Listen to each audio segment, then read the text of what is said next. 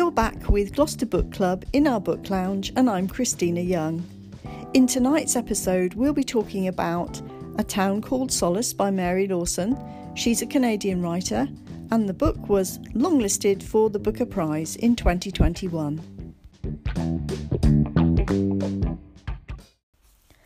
Just to warn you, listeners, there may be spoilers contained in this podcast.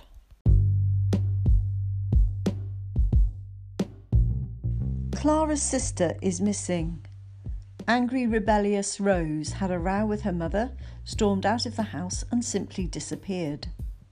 Eight year old Clara, isolated by her distraught parents' efforts to protect her from the truth, is grief stricken and bewildered. Liam Kane, newly divorced, newly unemployed, newly arrived in this small northern town, moves into the house next door, a house left to him by an old woman he can barely remember, and within hours gets a visit from the police. At the end of her life, Elizabeth Orchard is thinking about a crime too, one committed 30 years ago that had tragic consequences for two families, and in particular for one small child. She desperately wants to make amends before she dies. The acclaimed Canadian author of Crow Lake intertwines the lives of three characters brought together by loss in a quietly moving novel, touched with flashes of humour about the tenderness and tragedy of everyday lives in a small backwater town.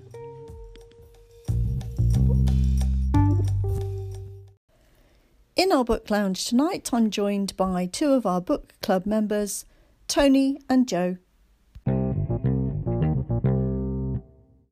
Hi, Joe and Tony. Great to have you join me this evening to talk about A Town Called Solace. Okay, so this novel is set in 1972, so it's almost 50 years ago now. Is that long enough, in your opinion, for it to be called an historical novel? What would you say, Joe? It's a bit frightening, really, to think about that length of time as being historical, because I was a teenager in 1972, mm-hmm. and it doesn't seem historical to me. But to modern readers, it probably is a bit out of time. They won't be familiar with with that era and the, the way people lived in that time, perhaps.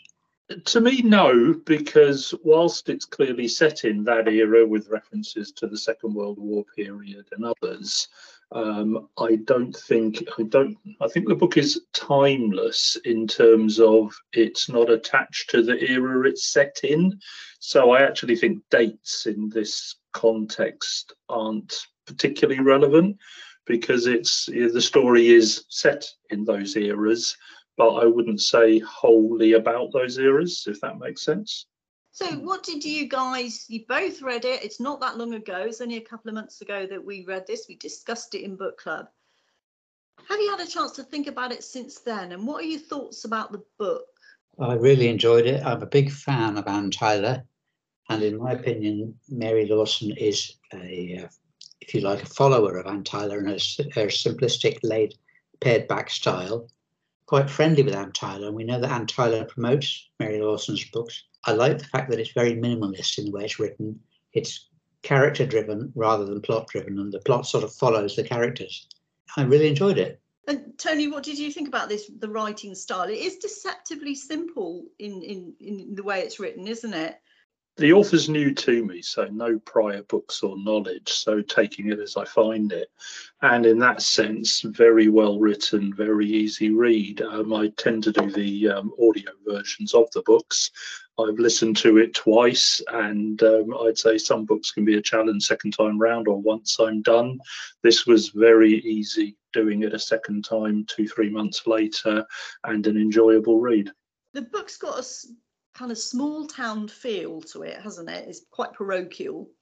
Uh, but alongside it's got this sense of being kind of quite important. And I think this deceptively simple writing style kind of belies its brilliance in a lot of ways. So it feels strong and it feels immersive to me when I read it. And it left the reader feeling, well, it left me feeling quite enchanted by the story. There are some weaknesses, I think, in the plot. There are some flaws in the plot, and we'll probably come to those as we go along. Thought it came out as giving you this kind of feel good message at the end of the book. optimism, reasons to be looking forward and thinking good things were happening, going to happen. Did you feel that? I'd like to think that um, at the end, without wanting to give away too many spoilers, um, at the end of the book, um, the main protagonist, Liam, has met a local young woman, Jo, and uh, it would be nice to think that they do get together properly and uh, make a go of it. So it, it does leave you with that as the prospect of what's happening after the book ends. Tony, I've got to ask you this. How much empathy did you have for Elizabeth Orchard, who's one of the main three characters in the book? How much of what she said did you believe? Is she a, is she a reliable narrator in this book? If you come from the perspective of she's emotionally and mentally damaged, she's completely reliable. Um, she's been through trauma in her life, and her story, especially the past, if you like, is very much reflected about, I think, the consequences of the damage and her experiences and what she did about it. And, you know, the core of her story, you know, towards the, the latter days of her life. Um, is very much reflecting back, you know, on what she did, but with a sense of she still views the world through a particular window, I'll call yeah. it, whereby she still talks about, you know, relationships in the past, the situation with Liam, who was in real terms barely in her life, but talks about him in a much in a different context, as if he'd been in a life for a much longer period and a deeper relationship.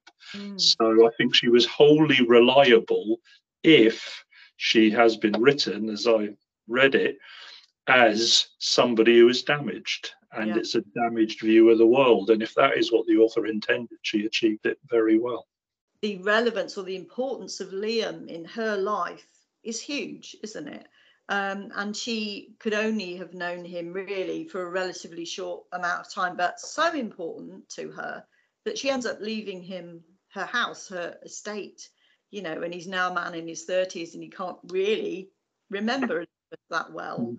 I think I kind of agree with Tony basically that she is damaged. She has had a, a quite hard life, and uh, in the sense that she's relating her memory of her connection with Liam and overdoing it in her mind because it's so important to her emotionally. She makes it appear a much longer lasting and more impactful relationship at the time. But Actually, Elizabeth's had a very sad life where she's lost a lot of babies through miscarriage and is always, you know, really desperate for a child, which is why her relationship with Liam became so important to her.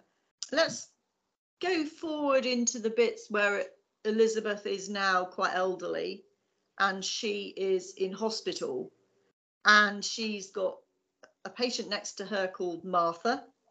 And from that sort of, you know, hospital setting, what do we learn about attitudes to the elderly from the conversations that Elizabeth and Martha have? Do you think there's much difference between our attitude to the elderly nowadays?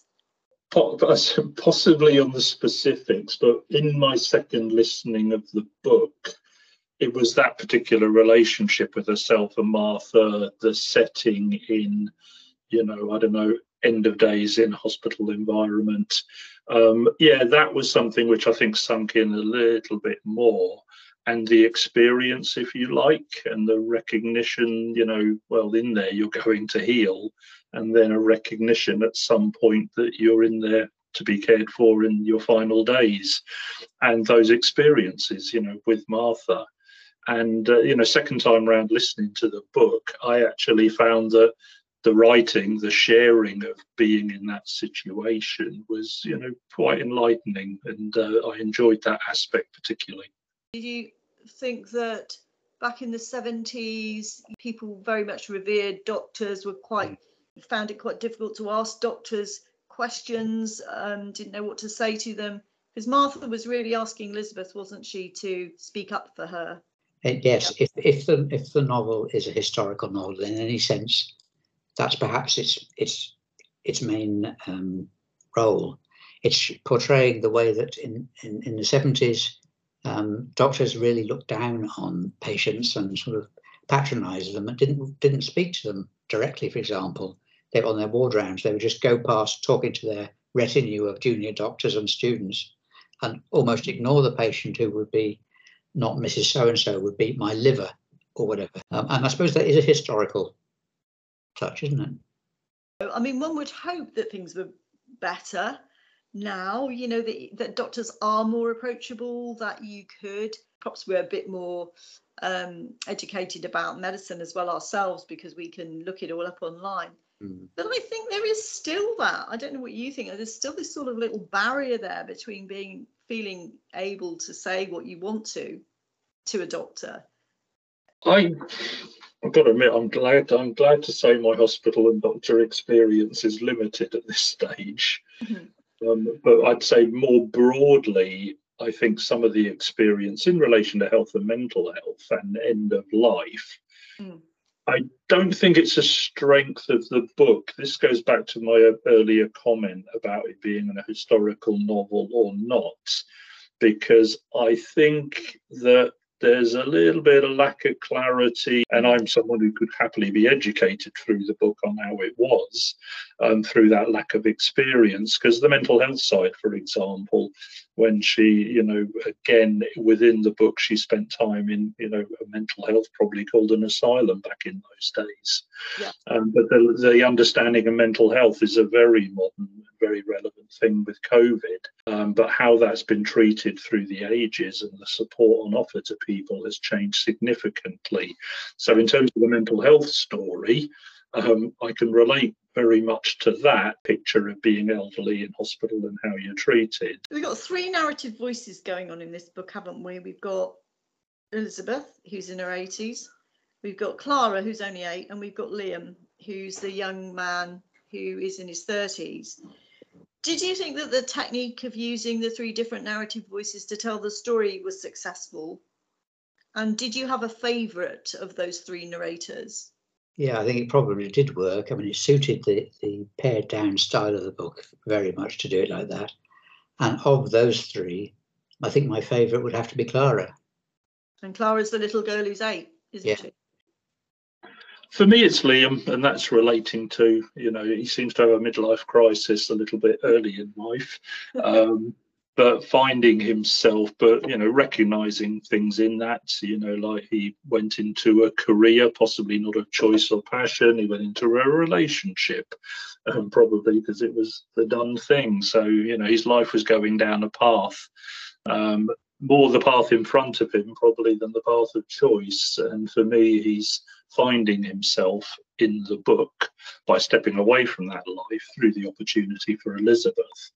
So I'd say Liam at the core, but I absolutely, my earlier comment, particularly around Elizabeth, and you know, in a hospice, I'm assuming with Martha, I think on the second listening, you know, the experience of being elderly, being in hospital, being at the end of life, reflecting on your life. Second time around, I did get a lot more from that aspect mm-hmm. of the book. That's yeah. interesting. The second time round of listening gave you gave you more as well, isn't it? I'm just thinking in terms of um, Liam for a little bit now because he was a boy, uh, only about three or four, I think, wasn't he, when he was known by Elizabeth.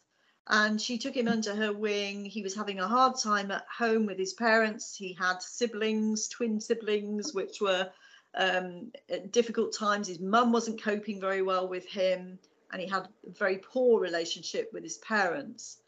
Now, fast forward to Liam as a 30 odd year old man, and it seems that the whole experience of him being in that family with his, his parents and his sisters hasn't made him a particularly happy guy. So it sounds as though his relationship all the way through his childhood, not just when he was three, was a difficult one. In fact, I think it, his father and his mother split up, didn't they, afterwards? Um, mm. did you did you feel he had really kind of had a quite a difficult upbringing, which had you know spilled over into his adult life.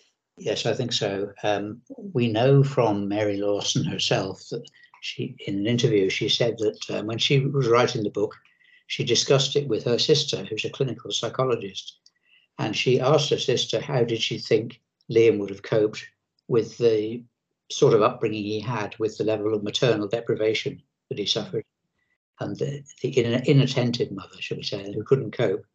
And the, the verdict, as it were, of her sister was that he would be likely to have suffered problems uh, forming strong relationships when he matured.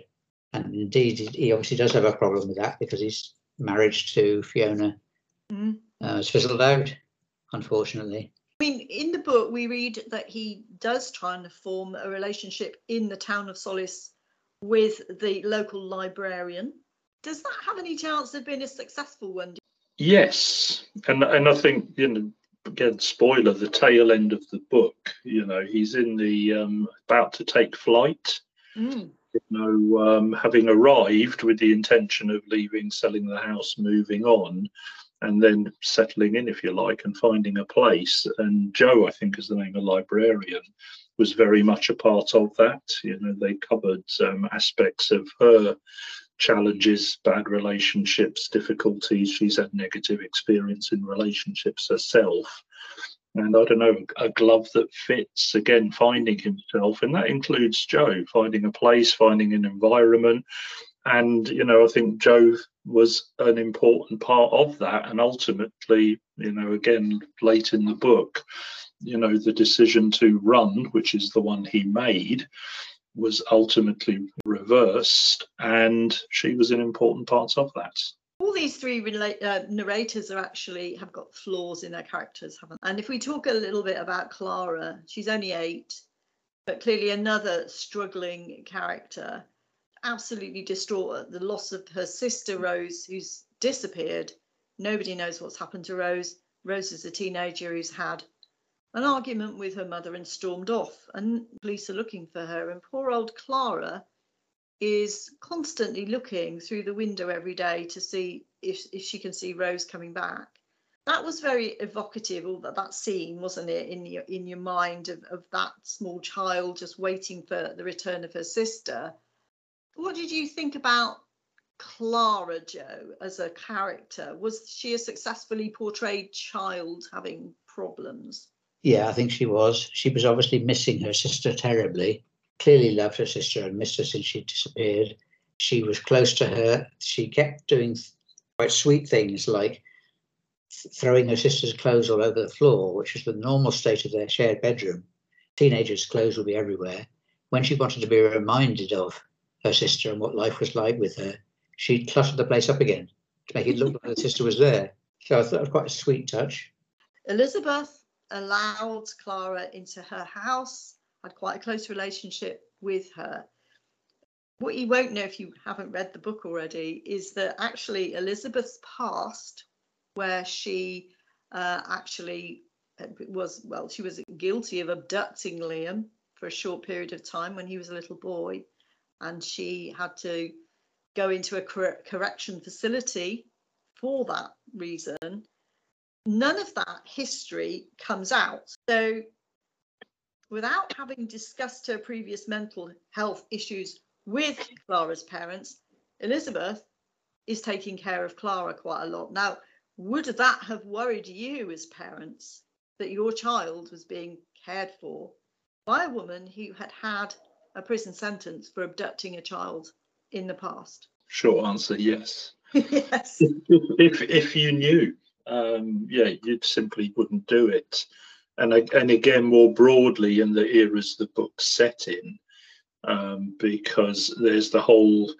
I said I, of think born mid born mid sixties, so grew up late, you know, young kids, late sixties, early seventies, and sort of being a little bit more independent at a very young age, and going you know to different people's houses and that was more the done thing. I think we're in a world now where people are um, more suspicious more protective and that simply doesn't happen in the way i was familiar with growing up.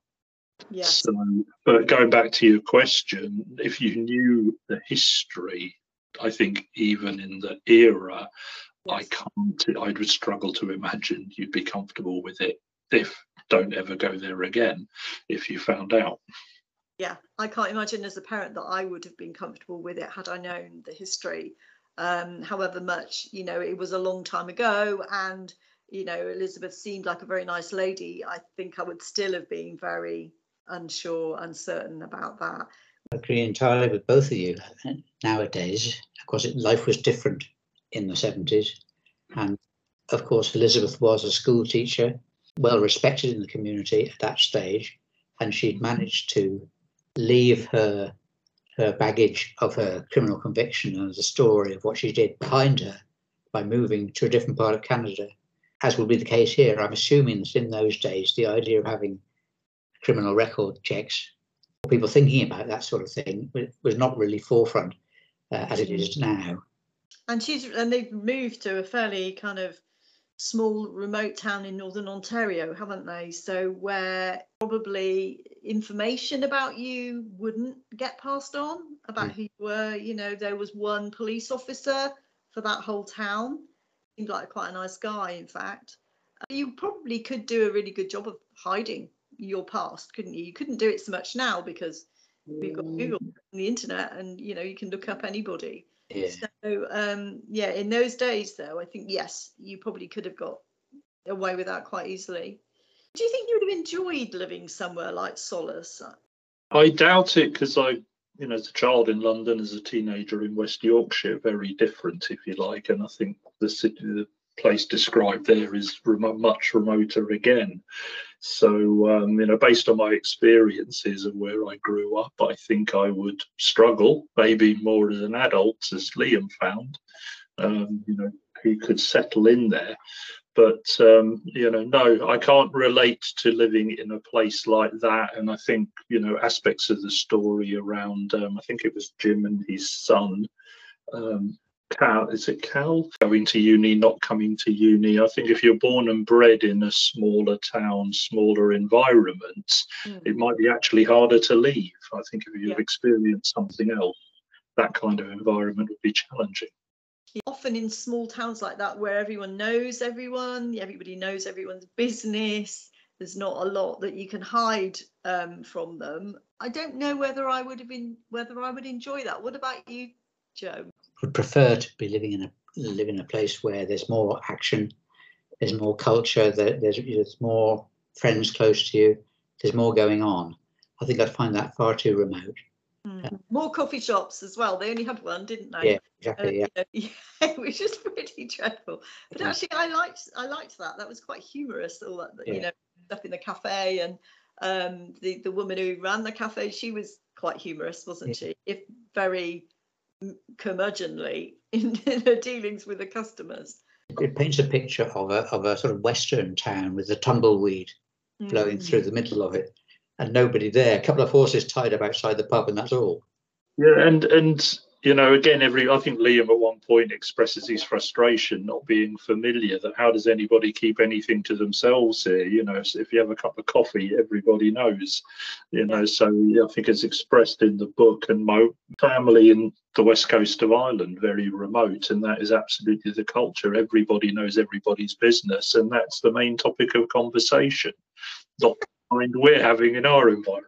Moving on a little bit to Rose, who is the disappeared sister, teenage sister of Clara.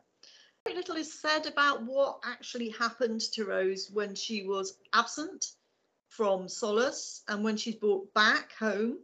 You hear a little bit about what what has happened. Is it a weakness of the novel? Would you have liked to have known more about what happened to Rose in that time period that she was disappeared?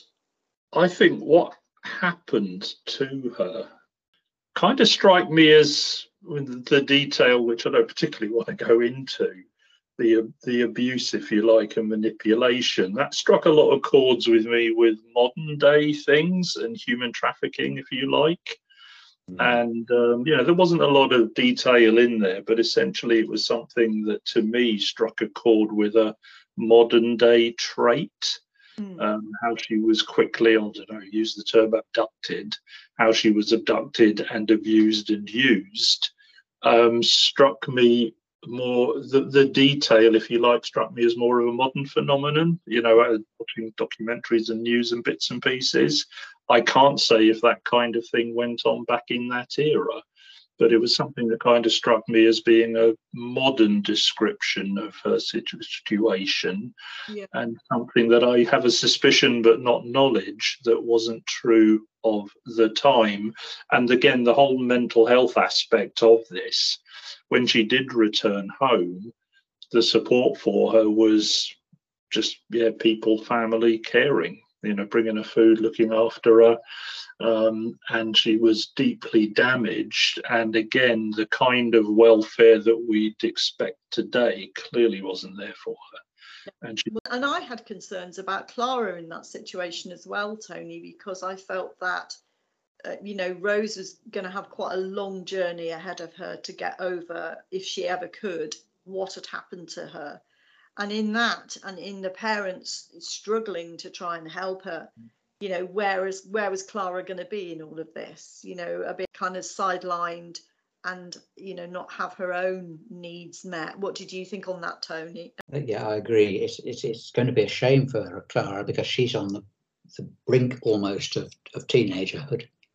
Um, and she, she's going to need her mum and her family support her uh, and she's in fact she's going to need rose's support as well whereas rose is going to take some patching up together again. Mm. Everybody around her, loving her and looking after her. That's quite a good point, actually, that, that Tony made about the, the, the, historical aspect of that issue. It is perhaps a weakness of the book that um, Rose's story is a bit incompatible with mm. what we remember, or what I can remember anyway, of, of life in the 70s, early 70s. Mm. Um, maybe there's a big city aspect to it. The Toronto, where she went, yes, is, is far worse than any of us can imagine, and was like that 50 years ago. And if if if I may, because just again the Clara aspect, it's just Joe reminded me of this when I was reading her story and you know brilliantly written describing a seven eight year old girl's view of the world. I did pick up personally echoes of her being distant um, particularly following rose's you know disappearance. She felt like she was on the periphery not the center of her family with echoes of liam's story for totally different reasons. Yes but I felt there were echoes there of her being on the outside due to events and yeah. slightly left to her own devices, which, you know, the little echoes and the relationship with Liam's story. Let's talk a bit about Booker Prize long listing for this book, uh, how diverse the selected long list can be, and then how, you know, how different the short list of books can be. I probably wouldn't have expected this book to be on the long long list, and yet I'm questioning myself when I say that. Why shouldn't it have been? Because it is quite powerful and sophisticated, and it's about the frailty of people, and it feels like it deserves its place. Um, what did you think about that? Did you do you think that a town called Solace made its way should have made its way perhaps onto the Booker shortlist? About that, Christina, um, I don't really see it as a Booker book, to be honest. Okay. Um, the Booker, Booker books tend to be more literary and more complex in the way they're constructed and in their language. And this is very pared down and simplistic. It just doesn't fit in my mind with what you expect of a Booker book. I'm not going to pretend to be a deep knowledge of the Booker Prize, but I think Joe described what I expect of it very well. Yeah. And th- this was a good, well written book, just to be clear. But you hear other books, and it might sound unkind, but you know, Richard and Judy Costa Book Awards. Um, it's definitely a very well written book, well carried, you know, well narration of three stories. There's a lot of very positive things about it. Um, is it a high end, you know, literature? No, it's not, but it's very good at what it does. Yeah. And that can probably be recognized, but I don't think the book is the place for it. Quite uh, charming peripheral characters in this book, I think you'd say. And let's talk a little bit about them and who they are. There is, I think it's, is it Jim who's the builder, the roofer, yeah. um, with his son, who's, I think is, is that Carl? No, Carl is the policeman, isn't he? That's right. Um, Carl, I think. Yeah. yeah, that's right. Yeah, and he he goes off to university, but then quickly comes back. He doesn't he doesn't manage to stick at it. Which character in the story did you have most empathy for? And if you have- well, I think probably of those secondary characters, it would have to be Carl, the policeman. Yeah. I, th- I think he went about his job in a very uh, thoughtful and effective way, getting Liam on board and helping him.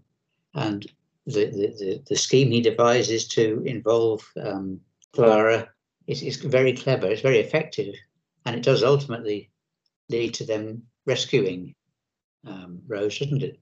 Yeah. So I think of the, of the choice between the two secondary uh, characters, I would go for for Carl. Okay.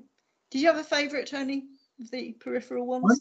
I'm going to go a very distant choice because I loved Carl. I loved Jim, the builder who recruited Liam by stealth. And um, yeah, I love both of those characters. It wasn't a character, right? When I say a character, Elizabeth talked about her husband regularly, Charles, how he behaved with Liam, you know, conversation slash argument about what she was doing with Liam and how it was bad, how he clearly, you know, she was you know in the in the hospital or hospice she, the way she her character was written she was constantly talking to him you know in her mind you know um, having conversations with him. And so he wasn't a character as such but she described his character she described events. You know he was there for her supported her concerned knew that what she was doing with liam was wrong.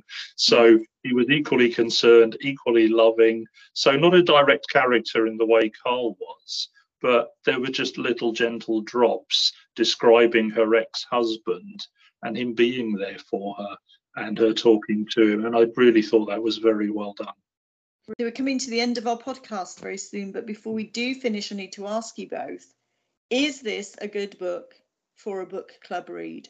We certainly had fantastic discussions uh, about um, Town Called Solace. It raises complicated issues that and does so in a simple, straightforward way that make it easy for a book club to discuss them without getting bogged down in detail. Absolutely. I, at the end of the day, I did think it was a superbly written but simple, quick book. But it did cover deep subjects, and the conversation we had in the you know larger group meetings. It was a you know the best you can say about a book is the discussion we have about it, and I thought this book was definitely you know at the upper end of the group discussions that were had, which is a compliment to the book. Thank you guys for coming along tonight to talk about it. It's been great.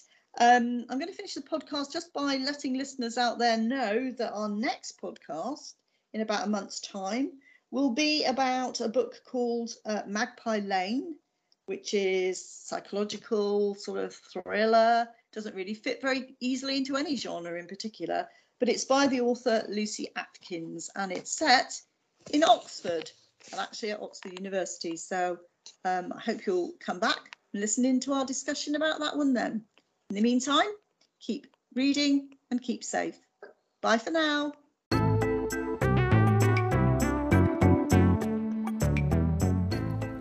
Thank you for listening to Gloucester Book Club's podcasts. You can find us on Spotify, Anchor FM, Google and Apple Podcasts, and many more. We look forward to having you join us again soon.